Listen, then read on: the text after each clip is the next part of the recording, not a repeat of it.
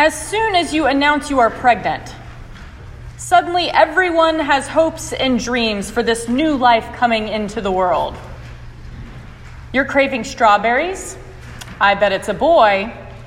She's going to be our little Supreme Court justice. No, she's going to be an astronaut. You better pick out a girl's name that works for both. Oh, you're going to love him. He's going to be your little buddy, and you can watch football together and play catch and go hunting.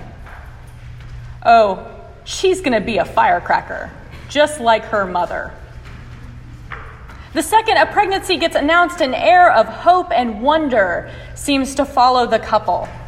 Once the baby is born, those predictions from well meaning bystanders don't stop.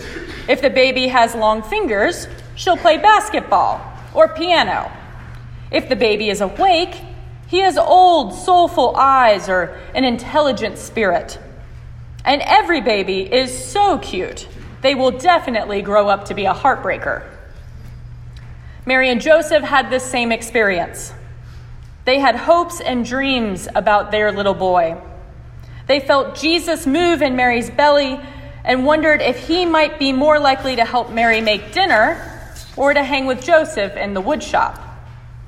But instead of having folks tell them that this new life might be a Supreme Court justice, they had folks telling them that Mary's child would definitely grow up to be the Messiah. And it started before Mary even became pregnant. The angel Gabriel, a divine being of the Lord, appeared to Mary, a young, unwed, but betrothed girl. Not only does Gabriel declare she will have a child, but Gabriel tells her many things about this not yet conceived child.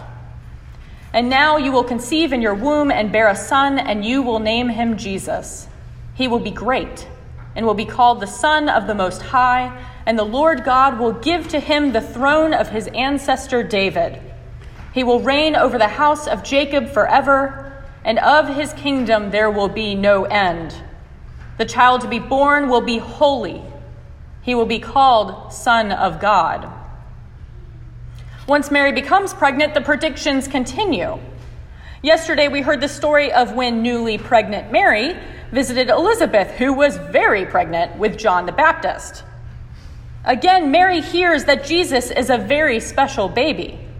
Elizabeth says, Blessed are you among women, and blessed is the fruit of your womb. And why has this happened to me, that the mother of my Lord comes to me? For as soon as I heard the sound of your greeting, the child in my womb leaped for joy. After a visit from an angel and a visit to Elizabeth, Mary seems convinced that God is doing something miraculous in the world, bringing a Savior into being.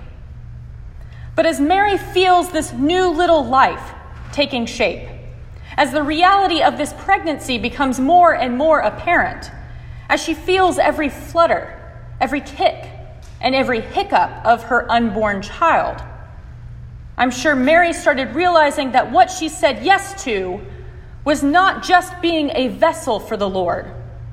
What Mary said yes to was raising this little baby to be a full grown man.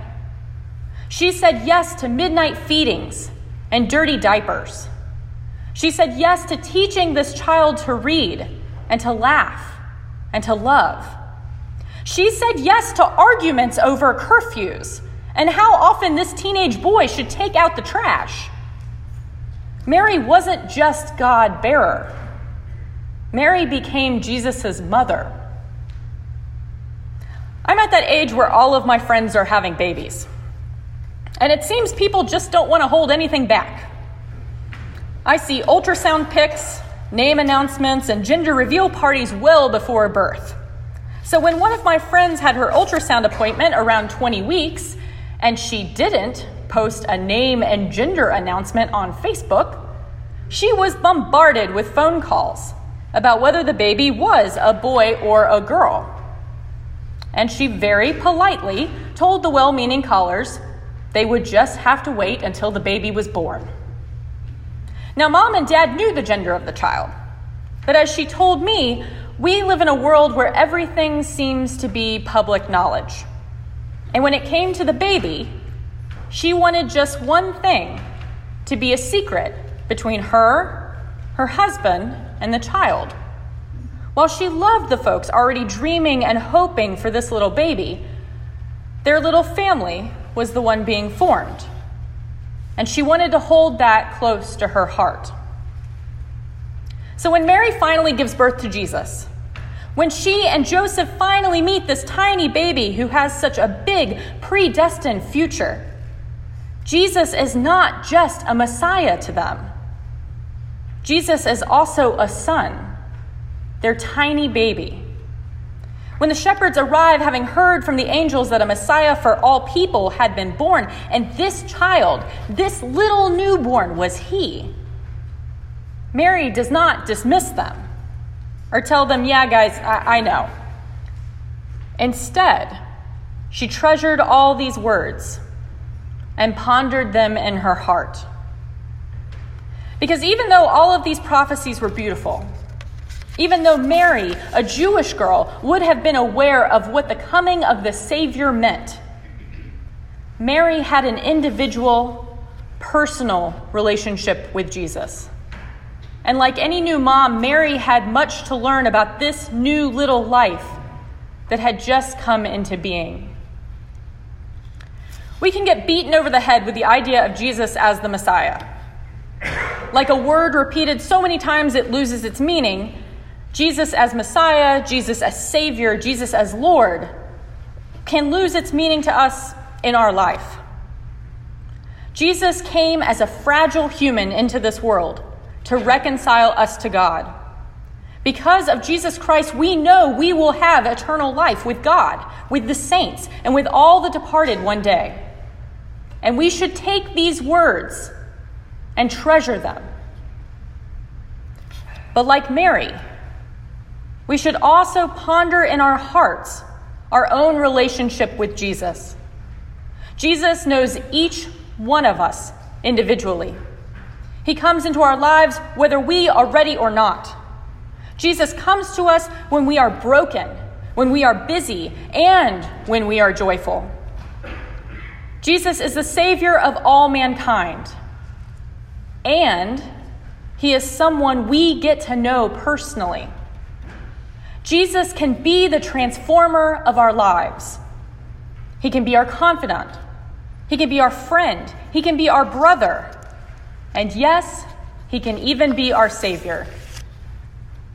Just like Mary, everyone in the world can tell us who Jesus is to them.